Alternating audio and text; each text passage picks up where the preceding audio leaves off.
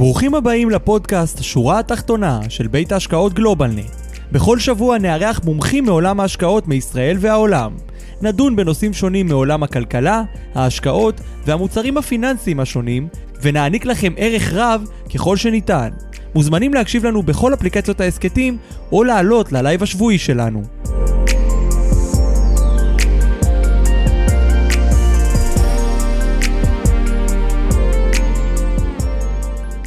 שלום וברוכים הבאים לשורה התחתונה, פרק מספר 118.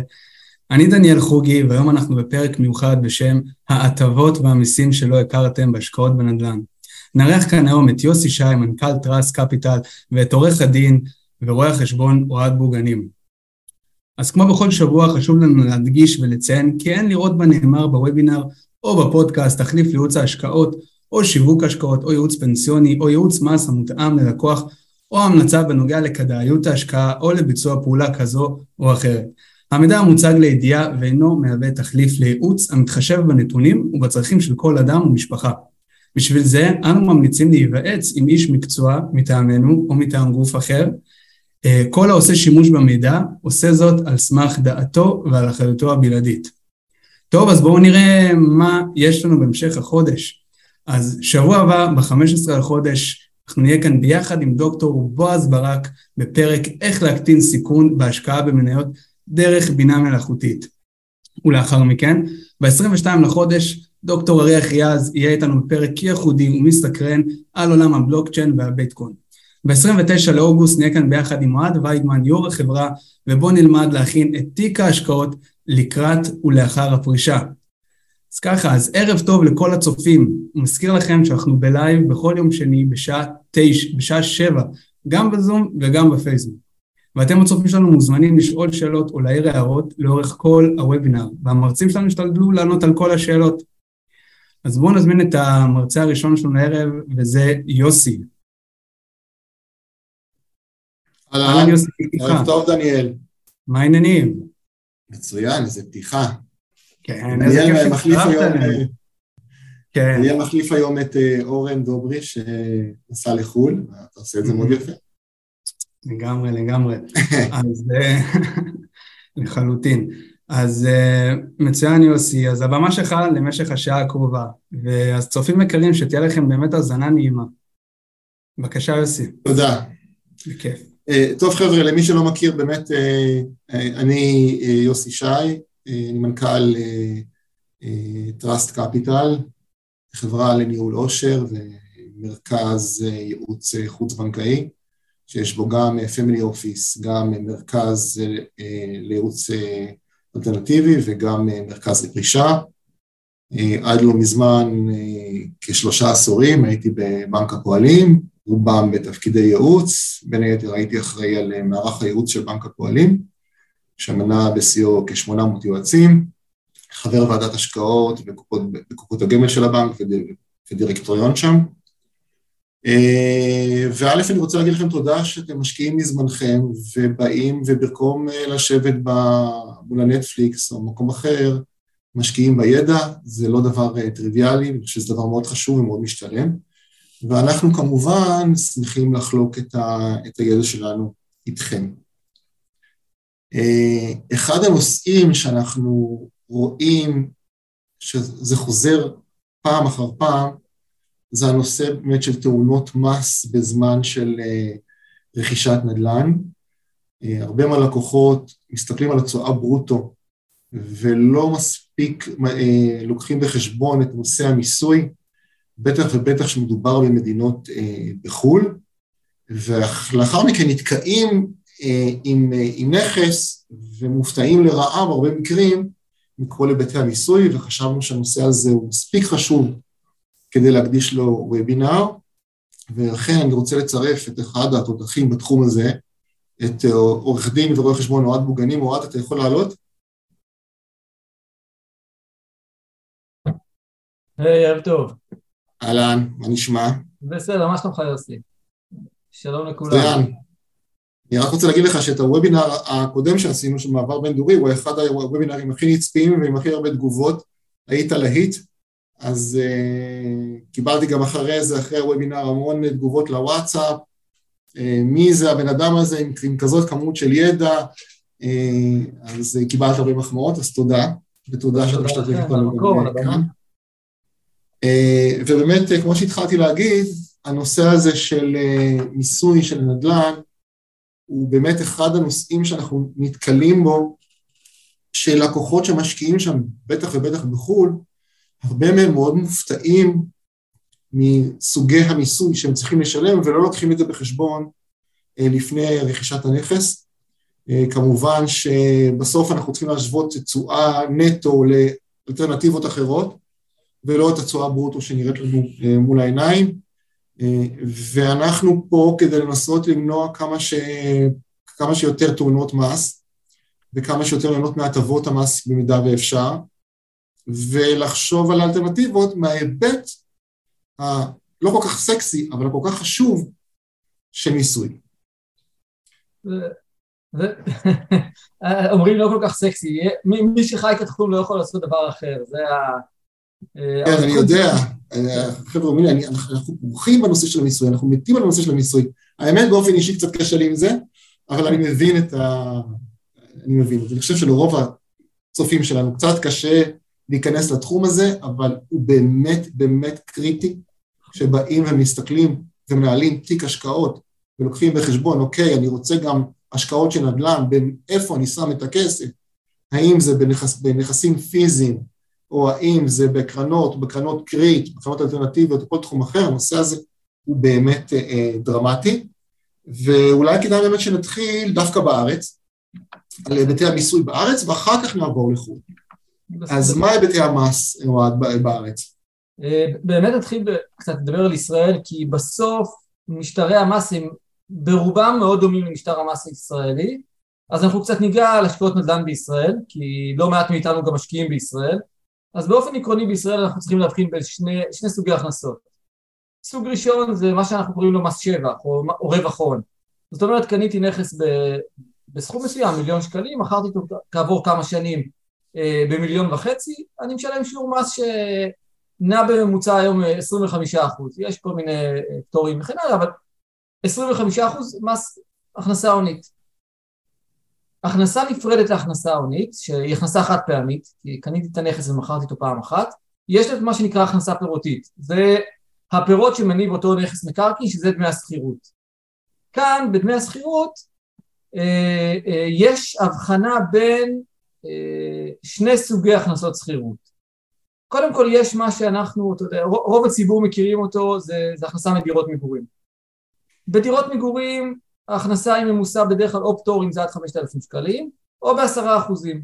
אז קל לנו מאוד לגדר מסכום, מסכום ההכנסה ברוטו. זאת אומרת אם יש לי הוצאות, חס וחלילה פתאום צנרת התפוצצה לי בבית, אני, עדיין, אני לא יכול להכיר את ההוצאה. זה, זה מסלול אחד, מסלול של עשרה אחוזים. רוב האנשים היסטורית מעדיפים לשלם את העשרה אחוזים. אה, למה בעצם? סליחה? למה? כי זה יותר פשוט? יותר פשוט. בדרך כלל יותר פשוט וגם ב-90% מהמקרים גם יותר משתלם. אה, אוקיי. זה פחות משתלם, נכון, בדיוק. בדירות מאוד מאוד חדשות ויקרות שהתשואה נמוכה. למשל, אה. לקנות דירה בעשרה מיליון שקלים בתשואה של 2%, ככל הנראה שעדיף לנקות פחת, כי אתה לא תשלם בכלל. כי הפחת הדירות מגורים זה 2%. אבל דירות מאוד ישנות שירשנו מסבתא, חס וחלילה, לא ירשנו, סליחה, אה, מתנת שמיים מקרוב משפחה, אז דירות מאוד ישנות ככל הנראה עדיף לנו מסלול של אה, עשרה אחוזים או פטור במידה שיש פטור. אה, והסוג ההכנסות השני זה באמת הכנסה מסחרית. הכנסה מסחרית רואים אותה בדומה מאוד להכנסת עבודה. מה הכוונה בדומה מאוד? לוקחים את סך ההכנסות, פחות סך ההוצאות והפחת והם משלמים מיסים. למה אני אומר רק דומה? כי אדם ש, שהוא מעל, מתחת לגיל 60, מדרגת המס הראשונה שלו מתחילה ב-30 אחוזים ולא ב-0 לא ב, לא אחוז, כמובן אפשר נקודות זיכוי, וזה מתווסף להכנסה החייבת. זה, זה, מיני, זה מינימום 30 אחוז ומשם זה יכול רק לעלות. נכון, אם אתה מעל, מתחת לגיל 60 זה מינימום 30 אחוז, ומשם יכול לעלות למעט, אנחנו ניגע בהמשך, אבל מה שנקרא הכנסה מעסק. אבל uh, כאן אנחנו מדברים באמת על הכנסות פסיביות, אנחנו בעולם של השקעות ופחות בעולם של... Uh, uh, אני מקווה שאנשים כאלה יקימו עמוד שתיים, אבל רוב האנשים באמת קונים משרד אחד להשקעה, השכרתו להשקעה. אה, אוקיי. מעולה.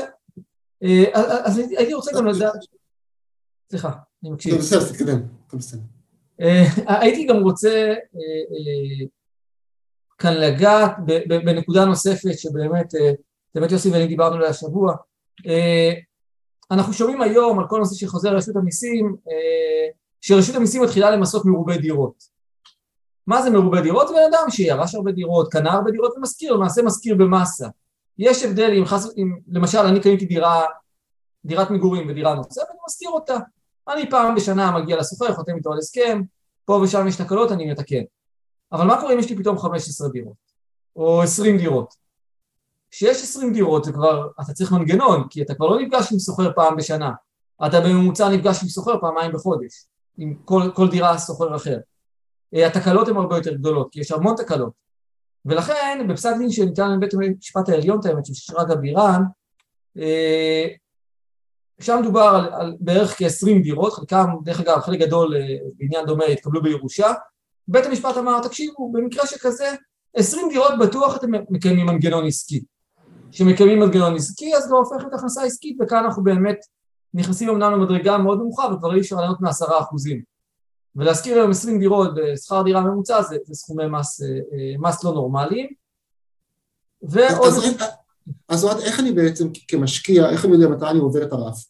מתי אני נכנס, ל, ל, ל, כ, כ, כ, אם אני משקיע רגיל, לעסק? אה, יש כללי, בואו בוא ניגע בכלל, בכלל אצבע. הכלל שלנו של, של יועצי המס. הכלל שלנו אומר שמעל חמישה נכסים כבר צריך להיזהר, מעל עשרה נכסים ככל הנראה... זאת אומרת, אם יש לי למשל ארבעה נכסים זה בסדר? באופן יחסי כן. ארבעה נכסים אף אחד ברשות המיסים לא יתחיל לעשות צרות. כן צריך לקחת בחשבון שאם סתם דוגמה יש לנו אה, דירה בתל אביב והיא מחולקת לשלוש דירות זה ככל הנראה שלוש דירות ולא דירה אחת. זה גם נקודה שצריך לשים לב. המבחן הוא מהות. אם למשל באתי ובניתי בניין והתחלתי להזכיר אותו, יכול להיות שיגידו שעשיתי עסק. שוב, הקונטקסט הוא מאוד חשוב. אני אתן לכם מקרה מהחיים. אה, הגיע לזוג מבוגר, שהוא ירא, הוא, הגבר ירש בניין והאישה ירשה בניין. בשנות ה-70 לחייהם ההורים זכו גם לחיים ארוכים ובריאים, וכל אחד ירש באותה שנה חמש דירות מעורב. באה רשות המיסים, כעבור כמה שנים הגישו דוח, אמרו להם, תקשיבו, זו הכנסה מעסק. אמרו להם תקשיבו יש לכם עשר דירות, אנחנו זה הכנסה מעסק, בואו תשלימו לנו מס, זה, זה השלמת מס של קרוב, של קרוב למיליון שקל. וואו. תשלימו לנו מס, במקום עשרה אחוזים חמישים אחוז. הרואה חשבון כמעט בא לסגור, אמר בסדר נשלם, ואז, ואז איכשהו זה הגיע אליי אה, אה, כשאלת טעם, מאותו, הוא חבר של ההורים שלי, שאלת טעם, אה, דיברנו עם רשות המיסים והצלחנו להפחית את זה לאיזשהו סכום מינימלי של אה, חמישים אלף שקלים, זה, זה נקרא דמי שתיקה. אנחנו קוראים לזה דמי שתיקה, וכי בפועל לא באמת מנהלים, לא ניהלו באמת פעילות עסקית, הם ירשו את כל הדירות, זה לא הגיע מהרוויחו כסף קנו עוד דירה, הרוויחו כסף קנו עוד דירה, עשו פעולות אקטיביות, זה, זה נחת עליהם באמת כרעם ביום בהיר. אבל זה מאוד מאוד אינדיבידואלי, יש כאלה עם 12 דירות שלא עושים להם כלום, ויש כאלה עם 6 דירות שהמפקח מחליט שהוא בא ו... ו, ו אבל לפי, לפי מה שאני מבין, אוהד, זאת אומרת, כן. גם, אם, גם, אם, גם אם מעבירים את אותו משקיע להיות בעצם סוג של עסק, שווה לו לקחת פה איש מקצוע ולנסות uh, להקל פה, כי ההבדלים נכון. במיסוי מדהירים. נכון, נכון. תראו, באופן עקרוני אנחנו צריכים לעולם של דיוני שומה. Uh, מי שמנהל רוב הזמן דיוני השומה זה רואה חשבון, יש רואי חשבון מצוינים ומעולים, ורובם ככה, רוב מי שנתקלתי. אבל לפעמים יש נקודות שבהן כן אתה מערב יועץ מס חיצוני מכמה סיבות. קודם כל רואי חשבון כבולים במידה מסוימת לפקיד השומה, זאת אומרת יש להם המון תיקים אותו פקיד שומה ואף אחד לא רוצה מה שנקרא להתלכלך במרכאות. ודבר שני, אה, עולם ייעוץ המיסים, אה, עורכי דין מיסים או רואי חשבון שמתעסקים בפרק סלאם ומיסים זה, זה התמחות ספציפית. יש לי המון חברים רואי חשבון ואני, יש לי את החברה שלי אה, ואני כל פעם מתקשר לחבר שלי לשאול אותי את זה אני יכול להכיר כהוצאה, את זה אני לא יכול להכיר כהוצאה. כי את הדברים הקטנים אני לא באמת יודע, זה, זה, זה, לא התחום התמחות שלי, ההוצאה הקטנה כן או לא אם זה קנייה במכולת, אבל כשדברים, מגיעים דברים מורכבים יותר, כמו למשל, יש לי כסף בחברה ואני רוצה להשקיע בנדל"ן בארץ או בחו"ל, איך לעשות את זה? זה כבר העבודה שלי. ולכן גם אם, רואה, אם יש דיון שומה אז כן שווה לקחת מומחה שכל עיסוקו זה מיסים, אה, זו עבודה, זה מקצוע. אוקיי, אז רגע, אז אמרנו שעד חמישה נכסים זה בדרך כלל לא נחשב, אבל מחמישה עד עשרה זה תחום אפור, או איך זה הולך? כן, תראה, באופן עקרוני זה תחום אפור. אה, שוב, זה מאוד תלוי איך הגיעו הנכסים. אם למשל, יש לנו מתווך דירות, כשהמתווך דירות, כל מה שהוא עושה זה הולך ומאתר, הוא מתווך דירות ופתאום מוצא דירה טובה, הוא בא וקונה אותה. אין ספק שמישהו שעשו כל היום בתיווך דירות, אה, מביא סוחרים והכל, ככל הנראה זה יכול להתפרש כחלק מהעסק שלו. אבל אני רוצה גם לגעת בנקודה נוספת ש... שרשמתי לעצמי ולא נגעתי ואני אחזור קצת אחורה, גם נושא, גם דירה אחת יכולה להיחשב כהכנסה מעסק בהשכרתה, וזה Airbnb. אה, השכרה לטווח קצר. בדיוק. מה, מה המהות של השכרה בטווח קצר?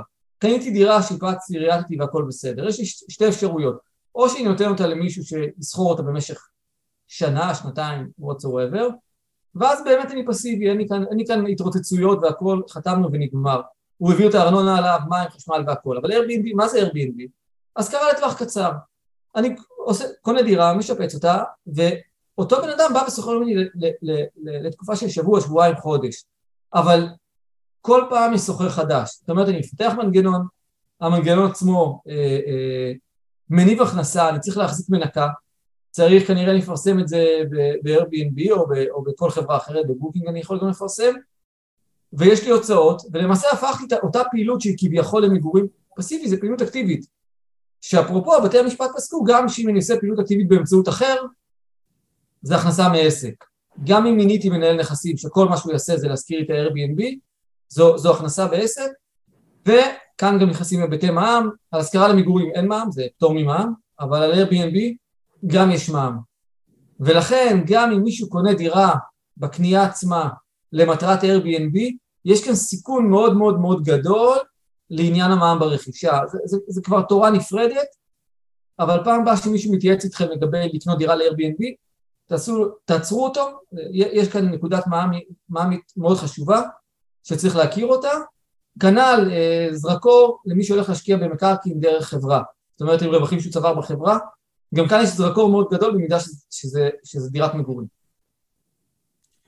אוהד, מאיזה סכום בעצם אנחנו משלמים מס על אה, שכירות? מהשקל הראשון או מסכום מסוים?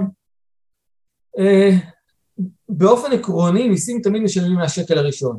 יש פטורים והקלות בארץ, אנחנו מדברים קודם כל זה רק על הארץ. אנחנו כרגע, אנחנו עדיין, עדיין לא עברנו לחו"ל, תכף נטוס לחו"ל. נכון, אז כן. תמיד מס משלמים על השקל הראשון. גם הכנסות עבודה שלנו, הרווחנו 50 אלף שקלים בשנה, אני משלם מהשקל הראשון.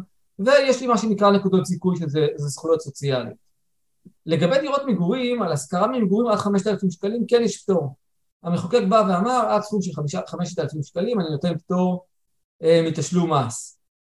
אה, המון שנים מדברים לוותר על הפטור הזה, לבטל אותו, כאשר במקור הרציונל של הפטור היה אומר שלכל אחד יש דירה אחת בחייו. זאת אומרת, אני מזכיר את הדירה שלי ושוכר דירה, דירה חדשה, ולכן למה שאני, למה שאני אשלם על זה מס? זאת אומרת, כי אני רוצה לסחור דירה בערך באותו סכום. השנים עברו, הפטור פלוס מינוס נשאר ב-5,000 שקלים, עלה מ-4,000 וקצת ו-5,000 ודמי השכירות עלו משמעותית וגם מה, מה עשינו בזה, מה המחוקק עשה בזה? למעשה הביא, הביא למי שעשיר ויש לו שני נכסים, הקלה ממס. אה, דרך אגב זה משהו שהוא חריג בישראל, ברוב המדינות אה, אין בהכרח פטורים אה, ושיעורי המס על שכירות הם מאוד מאוד קרובים לשיעורי המס על הכנסת עבודה אנחנו בישראל אוהבים להיטיב עם מי שיש בחלק גדול מהזמן. אז כן, שיעור המס עד 5,000 שקל פטור, מ-5,000 שקל כבר עשרה אחוזים זה לא מדרגות, יש איזשהו חישוב של אה, תקרות. אה, והכנסה מעסק זה כבר מס שולי והכנסות גבוהות. טוב, אני, אני עובר פה לשאלות ואני אני, אני, אעלה, אני אעלה אותן כשזה יהיה רלוונטי, כרגע אנחנו עדיין בישראל אז אני אעלה את השאלות שקשורות אלינו, אוקיי? אז אה, ישראל כאן שואל האם מתן דירה בארץ במתנה לבני, האם, האם אני חייב לשלם מס כלשהו? כן, קודם כל נתחיל בתשובה כן, ועכשיו ניגע בחריגים. באופן עקרוני מתנה מאב לבן אין חבות במס, אין חבות במס שבח, יש פטור ממס שבח, ויש, אם זה, ויש שליש מהמס הרכישה שהיה מתחייב, לו הבן היה קונה. אני אתן דוגמה, הבאת לבן דירה במיליון שמונה מאות, ולבן אין דירת מגורים, אז גם הוא לא ישלם מס על, על אותה דירת מגורים. אבל אם הבאת לו נכס מסחרי, אז הוא ישלם שליש מהמס, נכס מסחרי זה שישה אחוזים, הוא ישלם שני אחוזים מס רכישה, וזהו. אבל אני אוהב את תכנוני המס האלה שעושים, צריך לקחת משהו בחשבון, אה, שיהיה ברור, שמעבירים לילד מתנה, זו מתנה.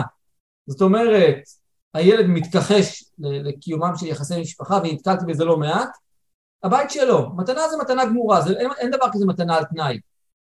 אה, מקרה שנתקלתי בו לאחרונה, אב קנה, רשם על שם ביתו דירת מגורים, התחתנה, אה, חיה תקופה ארוכה מאוד עם הבן זוג, בערך 15 שנה, והתגרשו. כמובן היא טענה הבית הזה מלפני הנישואים, לא היה הסכם ממון, לא הייתה הפרדה רכושית אמיתית, הבעל קיבל חלק נכבד מהדירה, משווי הדירה. ולכן זו נקודה שצריך לשים לאו דווקא מיסויית יותר אה, אה, בפן המסחרי. אה, עוד מישהו פה מעיר שבהשכרה עסקית יש מס, מע"מ וגם ביטוח לאומי, שזה 16 אחוז, זה לא מעט. נכון, כן. תראו, הביטוח לאומי, אנחנו, כיוצאי מס ממעטים לדבר עליו, מכמה סיבות. בדרך כלל מי שמשכיר הרבה דירות הוא גם בהכנסה גבוהה, ואז בכל מקרה הביטוח הלאומי התקרה שלו מוגבלת, אבל צודקים. יש גם ביטוח לאומי וזה נכון. דרך אגב, אפרופו ביטוח לאומי, גם אם מחזיקים דרך חברה משפחתית ואנחנו בהכנסות מאוד נמוכות אה, עדיין יש ביטוח לאומי, יש פסק דין שניתן לא מזמן אה, בעליון, זה לא, זה כבר גלגולים על גלגולים, שקובע שכל הכנסה מחברה משפחתית, לרבות ריבית ודיבידנד, הן חייבות בביטוח לאומי. אה, יש איזשהו חריג בסעיף 383 מנותו ב' לחוק הביטוח הלאומי, שגורם לכך שחברה משפחתית יוצרת תאונת מס. שוב, לאנשים בעלי הכנסות גבוהות זה לא רלוונטי כי הם, הם כבר עברו את הסף, או מישהו מעל גיל 70. עוד משהו שאתה רוצה להתייחס בארץ לפני שאנחנו עוברים לחו"ל? אה, כן, נקודה אחרונה שהיא מעניינת וחשוב לדעת אותה. אה, לאחרונה יש לא מעט פסקי דין שדנים לאו דווקא בהכנסות שכירות אלא במה שנקרא בסוחרי נדל"ן. יש, אנחנו מסתכלים על הוראות פקודת מס הכנסה, אנחנו רואים הכנסה עסקית יכולה לבוא בשני גוונים. גוון ראשון באמת הכנסה, אנחנו, אני עורך דין, נותן שירותים, משלם את ה-50% מס, כמה שלא יהיה. אבל יש, יש סעיף נוסף בפקודת מס הכנסה, זה אותו סעיף 2, שאומר שאנחנו משלמים הכנסה גבוהה גם מה שנקרא עסקת אקראי, או עסק אקראי. מה זה לדוגמה עסקת אקראי? עסקת אקראי זה אה, חבר שלי בא ואמר לי, אוהד, תקשיב, אני חייב למצוא אה, אה, חברה להשקיע בה. ואני בא, רץ, עושה, מבצע, אתה, אתה, אתה, עושה הרבה בדיקות ו, ורודף אחרי אותה חברה, ומוצא לו, ומוצא לו קונה. עכשיו אני אומר, תקשיבו, מבחינתי זה רווח הון, או, או רווח פטור, למה? כי זה לא העבודה שלי. אז זה חוסך תחת סעיפי הפטור. אבל בפועל מה שעשיתי, עשיתי פעילות, מיני פעילות עסקית, זה מה שנקרא בכוונה בעסקת אקראי. מיני פעילות שעולה לכדי עסק. הדוגמה המובהקת ביותר זה דירות מגורים. אה, יש פסק דין שיצא לפני שנה בערך, נקרא בן נזריק, מאוד, מאוד כדאי לקרוא אותו כי הוא, הוא רלוונטי להמון אנשים. דובר על מתווך דירות ירושלמי שקנה אה, בית בהרצליה פיתוח, שיפץ אותו מאוד יפה, החזיק אותו במשך חמש-שש שנים ומכר אותו ברווח גדול. זה הדירה היחידה שהוא מכר בשנים האחרונות, או אין לו בכלל דירות מגורים נוספות, הוא מתווך באזור ירושלים, בא בית המשפט התחיל לחקור אותו ואמר, אה, בחן את כל המבחנים, אה, מנגנון, מימון וכן הלאה, והגיע למסקנה שלאור הבקיאות והמומחיות שלו ולאור הסיבוב הגדול שהוא עשה וההשקעה שהוא עשה בנכס, הפעילות שהוא עושה, למרות שהוא עשה מכירה אחת, זו עסקת אקראי. על הרווח הוא שילם למעשה 50% מס ומע"מ. ולכן ההבחנה בין פעילות עסקית לבין, לבין פעילות פסיבית היא, היא מאוד אמורפית. יעלו עכשיו הרבה שאלות, קניתי דירה, מכרתי כעבור ארבע שנים עם עסקת אקראי, כל עסקה נבחנת בפני עצמה. יש פסקי דין נוספים דרך אגב, שאומרים שנניח קניתי כמה דירות ומכרתי, דירה ראשונה שנייה באמת זה לא בתחום עיסוקי, אני עורך דין, מה אני מבין? אבל הדירה השלישית והרביעית שמכרתי, זה כן כבר פעילות עסקית. בסדר? זה התחיל אה, אה, חזן, זה הפסק דין ההיסטורי, ולאט לאט יש אה, פסקי דין יותר חדשים, ולכן כל עסקה היא מאוד ספציפית. בדרך כלל מתי קופץ העניין? מתי שיש רווח מאוד גדול. אה, בשנה האחרונה נתקלתי בשני מקרים שרשות המיסים ביקשה למסות אנשים שקנו דירה לפני תמ"א ומכרו אותה מיד לאחר התמ"א. עיסוקם לא במקרקעין, הם באו ואמרו אנחנו נעשה סיבוב. כן הגענו לפשרה בסוף, שאנחנו אה, בדיוני שומה, זה לא הגיע לבתי משפט, שעל גובה עליית השוק הכללית אנחנו יהיה, יהיה מס שבח, ועל התוספת שאולי השבחה בעקבות אותה הזדמנות זה יהיה, יהיה הכנסה עסקית. אבל כן זה חשוב לשים לב לדברים האלה, לא כל השקעה במקרקעין, גם אם זה באישי, הופכת להיות מס שבח, ולפקיד השומה, וזה הכי חשוב גם, אם אנחנו יוצאים מכאן אה, אה, בחשיבות, גם אם יש שומת מס שבח סופית של 25%, לפקיד השומה יש סמכות לפתוח את שומת מס שבח במהלך תקופת ההתיישנות של הדוח. זאת אומרת, ארבע שנים מתום שנת המס שבה הוגש הדוח, פרקטיקלי יכול להגיע לשש שנים מתום העסקה. זה לא סגור עד שפקיד השומה או שיש הסכם שומה או שיש התיישנות. בסדר? אז אה, אה, זו, זו נקודה מאוד חשובה, וכל חבריכם שאתם יודעים שמשקיעים במס או בנדל"ן, השבחות ומכירות, הם בסיכון, ועצם ההוצאה של שומת מס שבח, זה לא מעיין את, את, את האפשרות של פקיד השומה כמובן לפתוח את, ה, את השומה. אוהד, אני חוזר שוב לסכום של פטור ממס על אה, שכירות מדירת מגורים. כן. האם, שואלים פה מה הסכום העדכני, אם זה באמת 5,196 שקלים? אתה זוכר? אה, זה, יש הצמדה למדד, אבל כן, זה הגיוני. זה 5,000 וקצת, או 5,084. זה, זה, אוקיי. זה, זה, זה, זה בשקלים, אז זה לא מעניין. אז עמי, לשאלתך, זו התשובה. כן. אוקיי, אה, נטוס לחו"ל? יאללה, אני תמיד מוכן. איך היה בחו"ל דרך אגב? זה יותר חשוב. אני בחו"ל היה נורא כיף, היינו ב... למי שלא יודע, עשינו קורס להשקעות אלטרנטיביות באוניברסיטת אוקספורד באנגליה. והיו כיותר מ-40 אה, מתכננים פיננסיים, סוכני ביטוח ופמילי אופיס מהגדולים בארץ, לכמה ימים אינטנסיביים באוניברסיטת אוקספורד, אה, ששם אה, כל, אנחנו, אנחנו גם הרצינו שם וגם הגיעו מרצים מחו"ל, גם מארצות הברית וגם מאנגליה. הנושא הזה של השקעות אלטרנטיביות, בטח עכשיו בתקופה הסוערת הזאת של, של אינפלציה וריבית עולה ומיתון בפתח, מצריך אה, חישוב מסלול מחדש, ובאמת ישבנו שם ודנו אה, קטגוריה קטגוריה, מה כדאי עכשיו להשקיע, מה לא כדאי, מה כדאי לחכות כמה חודשים כדי שהתמונה תתבהר, איפה אנחנו רואים גם בנושא של נדל"ן למשל, אה, הנושא של, של העלייה בעלויות מימון, ושערוך הנכסים, איך זה אמור להשפיע קדימה, היו, היו כמה ימים ממש מרתקים שם והיה כיף, אבל אז יאללה, אז בואו נעבור לחו"ל באמת. אה, ושם אנחנו רואים באמת את רוב תאונות המס, גם משקיעים אינטליגנטים, באמת, ש... שמבחינה עסקית הצליחו מאוד בחיים שלהם, אה, פתאום מופתעים אה, מכל מיני חוקים כאלה ואחרים, אם זה להשקעה במדינות בלי, בלי אמנת מס, או, או הם קראו באינטרנט מה נושא המיסוי, אבל בעצם המיסוי שם מתכוון למקומיים ולא לזרים, וזה מיסוי, וזה מיסוי אחר. זאת אומרת, אנחנו רואים שם כל, כל מיני הפתעות, וכמו שאמרתי בהתחלה, זה לא איזה קרן נאמנות שאפשר להחליף אחרי יומיים. זאת אומרת, זה נכס שנתקעים איתו אחר כך שנים, ובמקום שהתשואה יכולה לעבוד, היא, היא, זה הופך לסוג של אה, אה, משקולת בתיק ולא מנוף, ובאמת אה, באמת הנושא הזה הוא, הוא מאוד מאוד חשוב, אז בואו נתחיל אוהד בסקירה לגבי חו"ל. אין בעיה. תראו, באופן עקרוני המיסים בחו"ל, כאילו בקונטקסט הכללי מאוד דומים יחסית לישראל, באמת יש שם הכנסה מדמי שכירות זה הכנסה שוטפת והכנסה מרווחי הון אה, על מכירת דירות. אה, כאשר כשאנחנו מסתכלים על חו"ל יש כמה דברים, כמה נקודות שאנחנו צריכים לשים לב שאין לנו, לנו בישראל. אה, דבר ראשון, אה, עסקנו בזה שלא במתכוון ארוכות בוובינר הקודם, זה מס העיזבון הידוע לשמצה.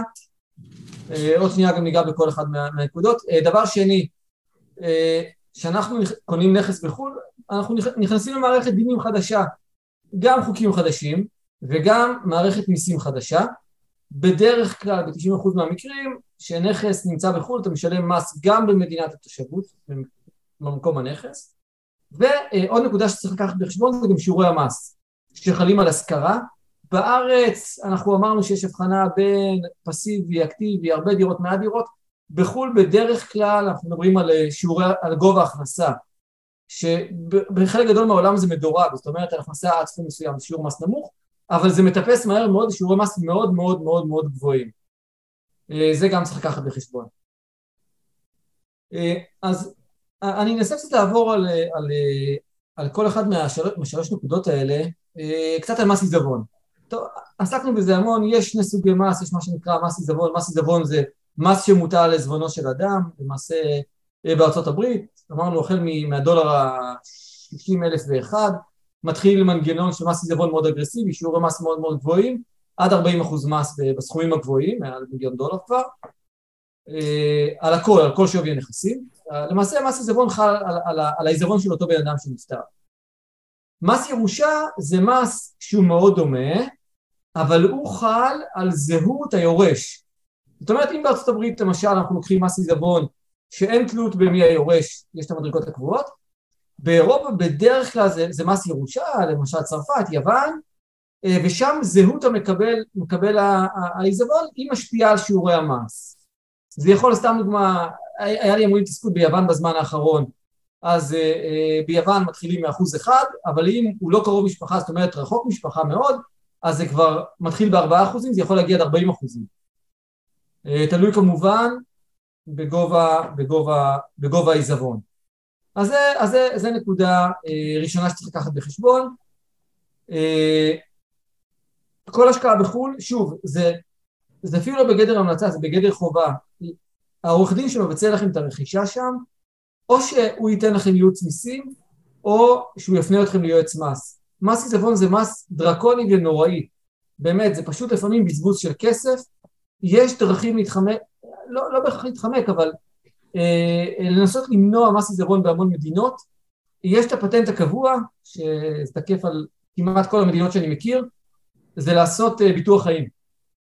חברות okay. אוקיי. ביטוח שמתמחות בביטוחים למקרה של פטירה. למה דווקא ביטוח חיים, כאילו, מה, איך זה עוזר לנו? אם אתה נפטר, אז הביטוח למעשה משלם את, המס על העיזבון. אה, הבנתי. בדיוק. זה, זה, זה עולם, אין, אין, אין לנו תחושה כי אנחנו לא חיים שם, אבל תחשבו זה כמו ביטוח משכנתה. אז שם זה סוג של ביטוח, ביטוח עיזבון, זה גם נקודה. זה המחיר משנה את, את גילו של אותו, אה, זה משתנה בהרבה תנאים, רפואיים וכן הלאה, זה משנה את הפרמיה. אבל המס עיזבון זה מס קריטי לדבר שם עם מקומיים. אה, נקודה נוספת... זה מספיק בעצם להתייעץ עם העורך דין שמבצע את העסקה, או אנחנו צריכים ללכת למומחי מס שם במדינה, או פה, או... פה, פה זה לדון בהשלכות של המס הזר על המס הישראלי. ברור שעדיף יועץ מס תמיד. תמיד עדיף okay. אוקיי. יועץ מס מקומי. תראו, בכל עסקה בינלאומית ש- שאני מבצע לפעמים מבנה מס מאוד מורכבים שזה גם כולל כמה מדינות, יש לי יועץ מס בכל מדינה. כי הקריאה של החוק היא לא, היא לא מספיקה, יש פסיקה, יש נוהל, יש המון המון נקודות שאין סיכוי שאני אכיר אותן. כל... בשבוע מתפרסמים בממוצע שניים שלושה פסקי דין בארץ. כל פסק דין דן בנקודות חדשות, כי אם כבר זה היה נידון בעליון, אז זה היה הלכה. ההלכה אף אחד לא נוהג בניגוד להלכה. כנ"ל זה גם בחו"ל. ולכן יועץ מס בחו"ל הוא קריטי. זה שווה את הכמה כמה מאות יורואים הנוספים, כבר משקיעים שם חצי מיליון יורו, עוד כמה מאות יורואים לא, לא, לא זה מה שיכריע את הכף. אה, נקודה נוספת זה אה, אמנות המס. או, זה באמת נקודה חשובה, כן. נכון. זה, אמנות מס אה, זה אמנה שמטרתה, זה אמנה למניעת כפל מס, כלומר שלא ייווצר מצב שאנחנו נשלם מס שם ולא נקבל זיכוי בארץ ולהפך, אבל גם אמנות המס כוללות כל מיני, כוללות גם הוראות לגבי איזו מדינה רשאית אה, לגבות מס. זאת אומרת, אה, למשל, אם אני היום עושה פעילות בארצות הברית, מתי הייתה הפעילות שלי בארצות הברית חייבת במס בארצות הברית ומתי לא. יש שירותים שבתלות, רשות, מוסד קבע, יש המון המון המון, המון אה, הגדרות. וגם יש סעיפים ספציפיים לרווחי הון ולמקרקעין. רוב אמנות המס נותנות מה שנקרא זכות מיסוי ראשונה. למשל, אם אנחנו נלך אלינו בישראל, תושב חוץ שמכר קרקע בישראל, יש זכות מיסוי ראשונה למדינת ישראל, הוא ישלם, לא יודע, עשרה אחוזים בארץ, ויצטרך להשלים במדינת המוצא עוד, עוד את האחוזים שלו, אם הוא צריך. אבל גם הוא יקבל זיכוי על המס שהוא שילם בישראל. זו זכות מיסוי ראשונה. זכות מיסוי בלעדית, מה זה זכות מיסוי בלעדית? זו זכות שמקנה למדינה בה הופקה הכנסה, זכות מיסוי בלעדית לגבות, ולזכות, ולמדינה שבה אני תושב, אין, אין זכות לשל... אין לה זכות לגבות ממני מס נוסף. למשל, אמנת המס עם יוון, זו אמנת המס הקלאסית של זכות מיסוי בלעדית, אומרת שעל הכנסות ממקרקעין, גם שכירות וגם רווח הון, אה, זכות המיסוי של יוון היא בלעדית. אה, דרך אגב, מי שרץ עכשיו לאמנת המס ביוון ישים לב שלגבי רווחי הון של מקרקעין רשום זכות מיסוי בלעדית ולגבי השכרה רשום זכות מיסוי ראשונה ואמנת המס באנגלית אה, זה זכות מיסוי בלעדית לשני, לשני, לשני הנושאים כאשר מה זה אומר? זאת אומרת עוד רגע, אני רוצה, אני רוצה שנבין כן. כולנו, זכות מיסוי בלעדית זה אומר שאני לא משלם בארץ שקל מס אלא רק באותה מדינה נכון, בדיוק נכון. אם ככה אני אעדיף להשקיע במדינה שיש לה זכות מיסוי בלעדית או לא? לא, לא בטוח, לא, זה תלוי מה שיעורי המס.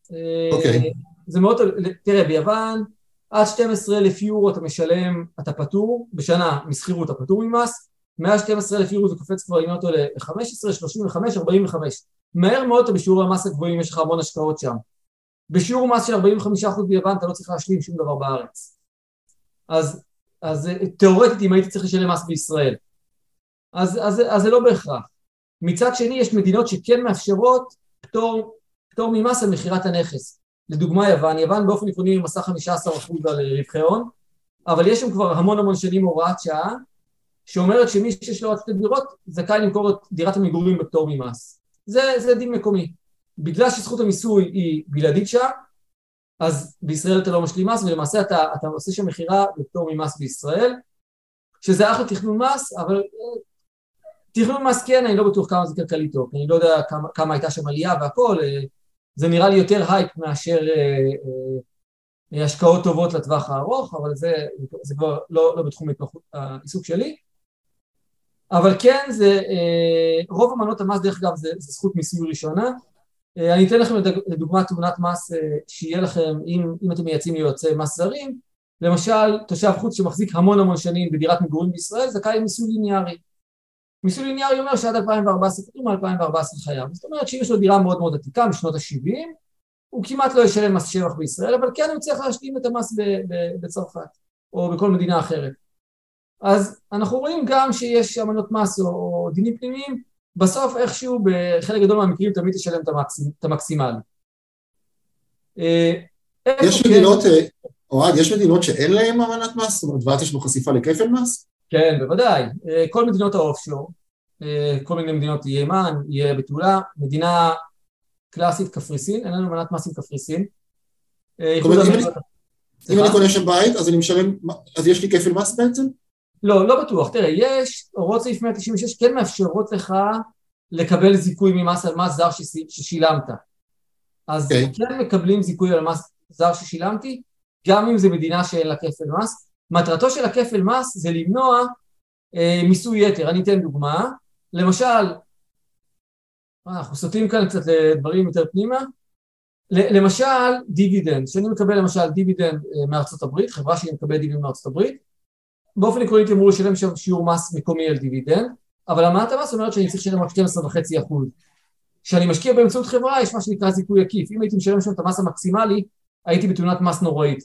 אז כן יש לי אפשרות לקבל שיעור מס מופחת על דיבידנד אה, אה, ולהשלים, ולמעשה כמעט שלא להשלים מס בישראל.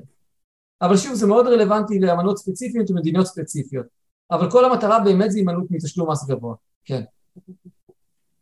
אני חוזר רגע אה, לנושא הביטוח החיים, כאילו מה שמעניין פה את החבר'ה.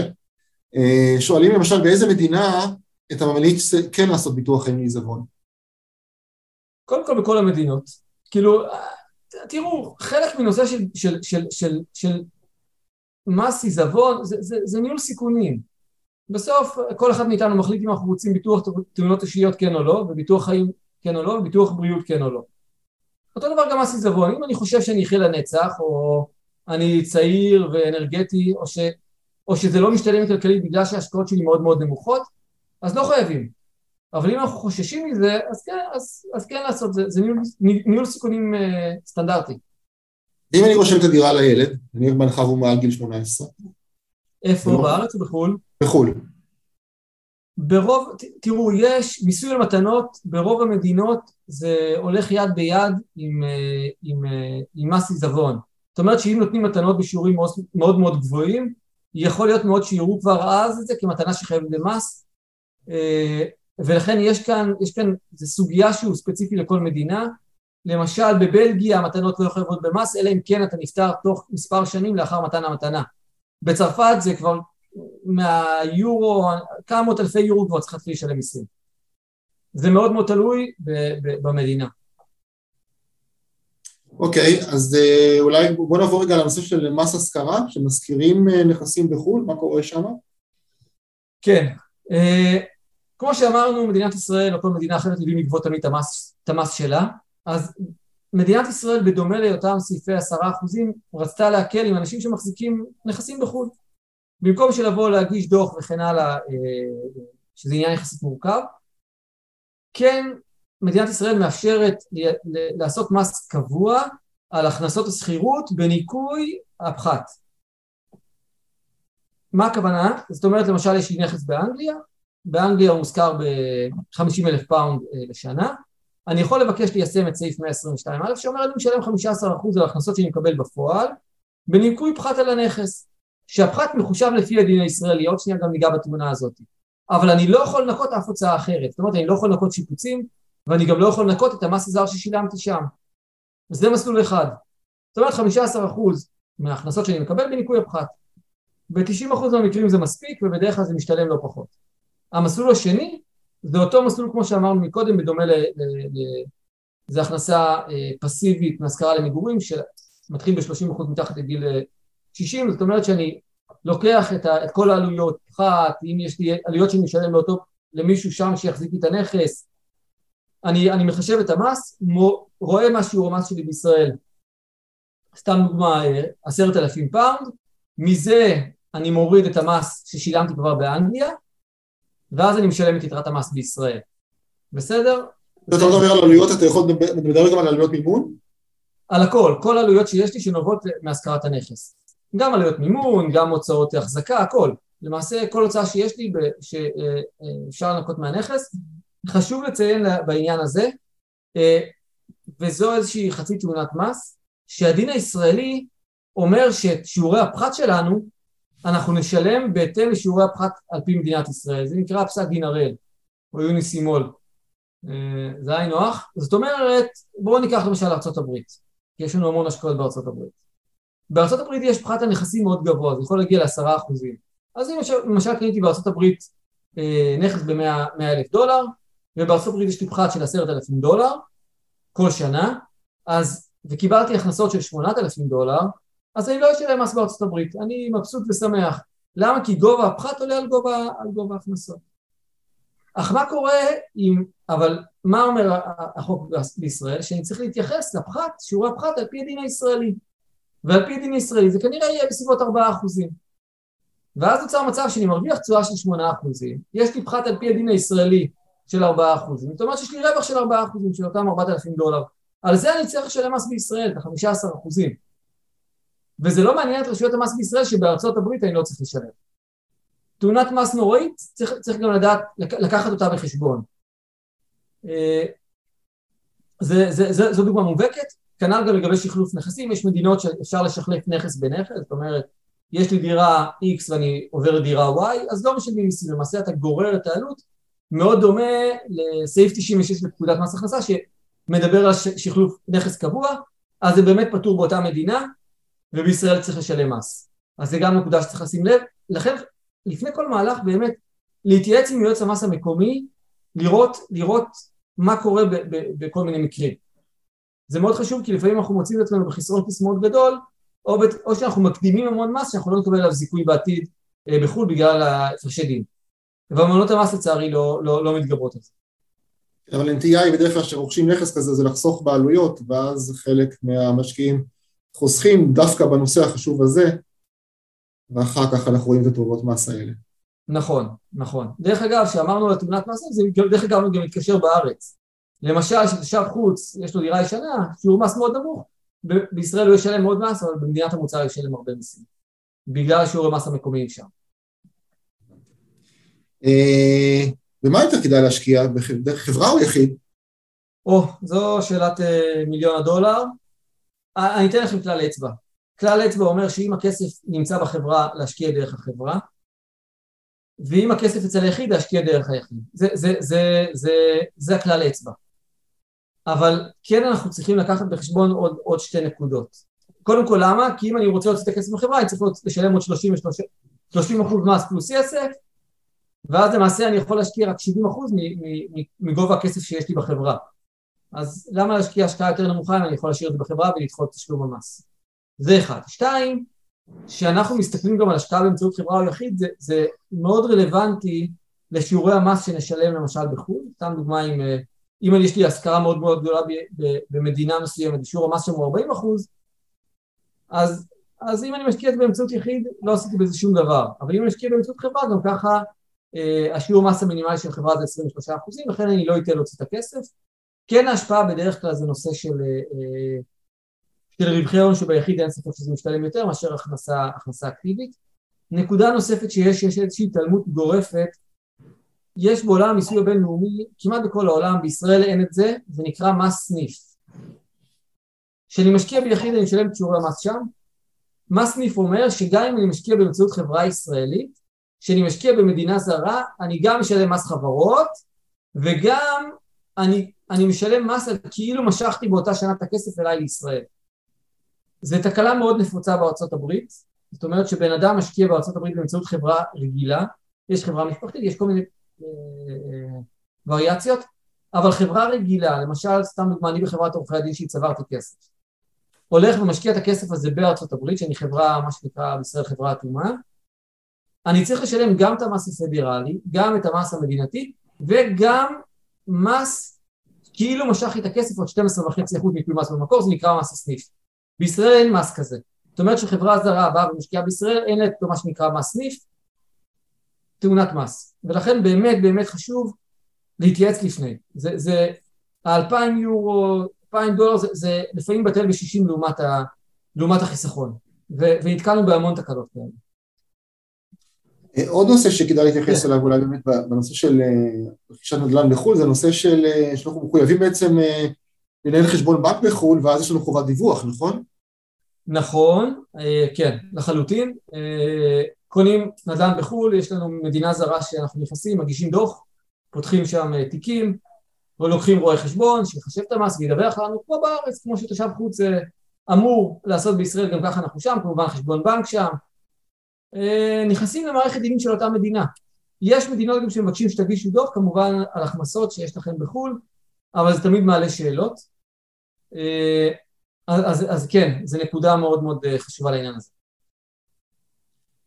אה, אוקיי, אה, עוד משהו לגבי השקעות בחו"ל לפני שאנחנו עוברים לאלטרנטיבות? אה, תראו, יש כל מיני קללות. יש קללה שנקראת, אם אנחנו מקימים חברה בחו"ל, יש קללה שנקראת שליטה וניהול, יש מה שנקרא חנז, יש המון המון נקודות שכן צריך להתייחס אליהן במידה שמקימים חברה בחו"ל, אבל זה כבר זה לדיון, זה, זה, זה להרצאה שלמה באוניברסיטה, אז כן, ההמלצה לפני שמחליטים להקים משהו בחו"ל באמת להתייעץ, זה, זה, זה קריטי, גם יועץ מס ישראלי וגם מזר, אז נשאיר את זה ככה, מעדיף לא להיכנס כרגע.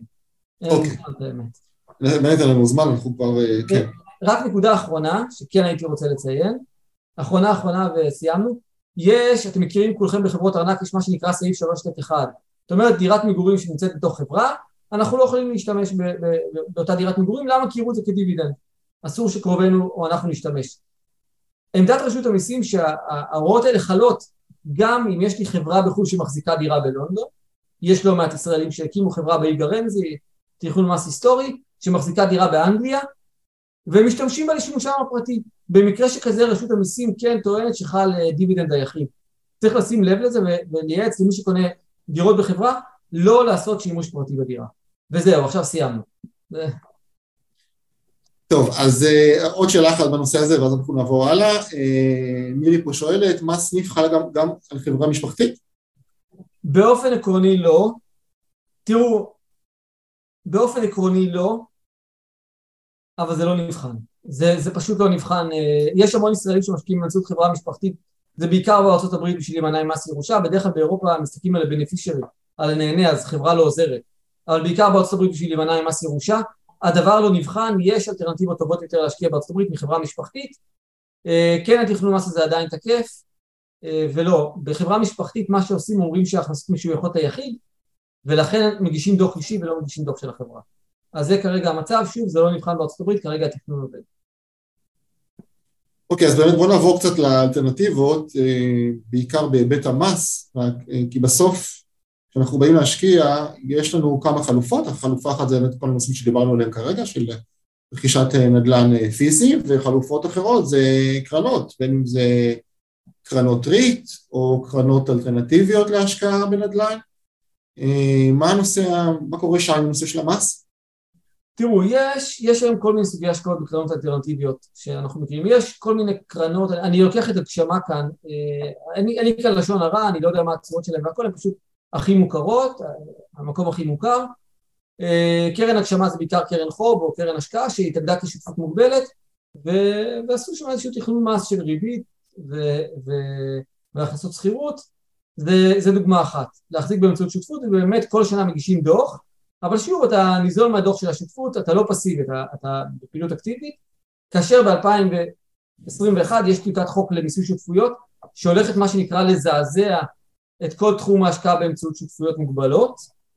אה, זה נקודה שצריך לשים לב אליה היום בכל השקעה בשותפות מוגבלת. השקעות נוספות שאני מכיר זה מה שנקרא קרנות ריט, או, אה, או קרנות באמת בהשקעה אלטרנטיבית שאתה קונה יחידת זכות באותה השקעה. אז במקרים האלה זה קצת יותר קל, כי גם, דרך אגב, גם השקעה בקרנות ריט בדרך כלל רואים אותה כהשקעה בנייר ערך, במיוחד אם זה נייר ערך בחו"ל. בארץ יש חוקים לקרנות ריט, החוקים האלה לדעתי היום בישראל קמו, למרות כל ההטבות לקרנות ריט, יש היום, אם לא טועה, אה, חמישה, חמש חברות שהן קרנות ריט נסחרות, וזהו, זה לא כל כך צלח בארץ, אבל זה למעשה השקעה בנייר ערך. אה, נחזור חזרה, השקעה בשותפות, דגש, לשים לב, יש המון כתיבה באינטרנט, לשים לב לפני השקעה בשותפות מוגבלת, החוק יעבור, אין לי כל ספק, תיקון לחוק, השקעה בניירות ערך הן יותר פשוטות בהיבט הזה שיש הגנות. זאת אומרת שאני משקיע בנייר ערך זר, יש לי הגנות משער חליפין, זאת אומרת אם פתאום הדולר קפץ לי אה, לשמיים לארבעה שקלים, אז על, ה, על, על, על שער החליפין אני לא משלם מיסים, זאת אומרת יש לי הנאה שקניתי בדולר שלוש ועכשיו הוא ארבע אז אני לא משלם מיסים כי זה נייר ערך וכמובן על מכירת נייר ערך אני משלם רווח הון, זאת אומרת אין לי את כל החשיפה של שותפויות מוגבלות. אה, מצד שני זה קצת מרחיק אותנו מהנכס בתיאוריה. יש המון המון שיקולים. כן ולא. פיזור נכסים אין, אין סוף אה, הטבות. כן זה לא מאפשר לנו ליהנות נניח אם מכרתי את הנכס מהכנסה הונית חד שלבית כי כמובן שהחברה הזרה תשלם מס בחו"ל ואני ייהנה ממכירת נייר הערך, אבל שוב עולם השותפויות המוגבלות הולך, הולך לעבור זעזוע מאוד גדול ו- וזה חשוב לדעת. פעם התכנון מס הקלאסי גם שלי גם של כולם היה להשקיע באמצעות שותפות מוגבלת שאומרת שעל הכנסות שכירות אני משלם 15% ורווח הון 25%. רשות המיסים החליטה לעשות רפורמה מאוד גדולה שהיא דרך אגב נתקעה בגלל, אה, בגלל התקפלות אה, הממשלה נקרא לזה, נפילת הממשלה אבל הרפורמה תעבור שאומרת שאני משקיע באמצעות שותפות מוגבלת, רואים את זה כאילו כהכנסה עסקית אצלי. ולכן כל ההטבות שעשינו בעבר באמצעות שותפויות מוגבלות, יכול להיות שירד לטמיון. אז, אז צריך לשים לב לנקודה הזאת. זה, זה, זה אירוע דרמטי מה שאתה אומר, זאת אומרת אם אני עכשיו מתכוון להשקיע בשותפות מוגבלת, זה צריך לחשוב פעמיים. נכון, מאוד מאוד מאוד, זה, זה אירוע מאוד דרמטי, החקיקה לא עברה. יש... אבל, אבל, אבל כמו שאתה אומר כנראה היא כן תעבור, זאת אומרת, זה זמן. נכון, אני אגיד לכם למה, אני עסקתי המון בשותפויות הנפט והגז, אה, אתם מכירים, ישראמקו, רציו, אה, דלק, מה שקרה, היה לנו המון, אני הצגתי את אחת מהשותפויות, באמת הצגתי כמה שם, שהגענו לדיונים מול רשות המיסים, שהם עשו אירוע דרמטי בסוף 2021, שהפכו את כל מיסוי השותפויות משותפות לחברה. אם בעבר היינו קונים את זה באמצעות הפסדים ונהנים ממה שנקרא שקיפות ומקבלים אה, זיכוי מהמס, היינו מקבלים החזרים, אמרו שכל שותפות שיש לה הפקה שהיא מכניסת רווחים הופכת להיות ממוסה כחברה.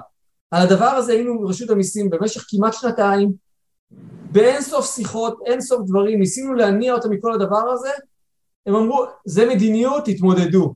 אנחנו לא מתייעצים איתכם, אנחנו אומרים לכם, אתם רוצים לתת הערות, תיתנו הערות, ובאמת היה תיקון, ומיסוי שותפויות נפט וגז, מהרגע שיש הכנסה חייבת, זה ממוסה כחברה. אין כל ספק ש, ש, שהדבר הזה יעבור אה, חקיקה, אני... אלא אם כן יהיה משהו באמת מרעיש. ולכן... זה, זה לדעתי הכותרת של הוובינר, אם אתה שואל אותי, זה הדבר הכי דרמטי פה. כש... נכון. אם אתה שואל, אני חבל, חבל שלא התמקדתי בזה לפני וזה טעות. לא, זה לא טעות, זה בסדר גמור. גם זה... מספר המשתתפים רק הולך ועולה, הכל בסדר, אז הגעת לזה בשיא. אני, כנראה שעוד התחילו החדשות, זה גם נגמר המבצע, אז אין מה לראות. כן. שואלים פה, דניאל, ברשותך, עוד, עוד שתי דקות, כי זה נושא, נושא הזה חשוב. ברווחי הון גדולים בבורסה, אני עלול לשלם מס עסקי? יש מקרה אחד שכן, בפועל, זה, זה מקרה חריג, זה היה איזי שירצקי על מניות איתורן, אבל בדרך כלל, תראה, באופן עקרוני, כן, אם אתה עושה המון המון המון פעילות. אם אתה עושה שלושת אלפים פעילויות בשנה, יכול להיות מאוד שכן. אם אתה עושה, אתה יודע, אם זה רווחים גדולים, לא בגלל רצף פעילויות, בגלל שקנית ומכרת, אז, אז, אז לא. אז לא. זה באמת תלוי ברצף הפעולות. בכמה והיקפים. אוקיי, אוהד, משהו לסיכום? תודה רבה שאירחתם אותי. רגע, אז אני, אני רוצה לראות שאני הבנתי נכון, זאת אומרת, מכל הנושא הזה, כי גם דיברנו על זה בעבר, ואנחנו לא סתם עשינו את הוובינר הזה, אז באמת, תשימו לב, בעיקר בהשקעות בחו"ל, בכל הנושא של, של תאונות מס, תתייעצו עם אנשי מקצוע, זה מאוד חשוב, כי אם לא אתם יכולים לקחת רכיב משמעותי מהתיק שלכם, שהוא יכול אה, לא להניב תשואה, וחבל, ותשימו לב למורכבות של הדברים פה, זה מאוד מאוד מורכב. אה, שוב, שימו לב כרגע לנושא של שותפויות, כי יכולה להיות שם דרמה, ותעקבו אחרי הנושא הזה, ומבחינת מיסוי, הנושא של קרנות אה, השקעה אלטרנטיבית הוא הכי פשוט. מס רווחי הון וזהו, נכון? כן, אתה קונה נייר ערך, וזה ממוסה כנייר ערך. אוקיי, ולא דיברנו, אני מתאפק פה לא לדבר על היתרונות אחרים של הנושא הזה, אבל אתה כבר הזכרת את הנושא של הפיזור, יש את הנושא של מינימום השקעה, שהוא כמובן הרבה יותר גבוה ברכישת נכס מאשר בקרן, הקלות, הצפייה בחשבון, נזילות, כל הדברים האלה, זה נכון. אז אוהד כרגיל היה מרתק, לקחת את הנושא המורכב הזה ופישטת אותו לידיעותות כמונו. תודה רבה לך, היה באמת מעניין. תודה רבה. ואנחנו רוצים לחשוב על הנושא הבא, ודניאל, אנחנו חוזרים אליך. בכיף, חן חן. קודם כל, תודה רבה לאוהד וליוסי על פרק מאוד חשוב ומעניין, אתם יכולים לרדת, ותודה באמת לצופים שלנו שהקדישו מהזמן. מצורף כאן לינק בצ'אט לכל שאלה או התלבטות בכל הנוגע לעולם הפיננסי, אתם יכולים ללחוץ על הלינק ולהשאיר פרטים ויחזור אליכם. תכנן פיננסי מטעמנו. תודה לכם שוב פעם, ונתראה באמת בפרק הבא, בשני הבא. להתראות. כאן מגיע לסיומו עוד פרק מלא ערך של הפודקאסט, השורה התחתונה, מאת בית ההשקעות גלובלנט. תודה רבה שהייתם איתנו והאזנתם לפרק. אתם מוזמנים לבקר אותנו באתר האינטרנט שלנו globalnetil.com, לעקוב אחרינו בעמוד הפייסבוק שלנו GlobalNet Investment House וללחוץ לייק כדי לעקוב אחרינו. כל הפרקים של השורה התחתונה זמינים בערוץ היוטיוב של גלובלנט. להתראות בפעם הבאה.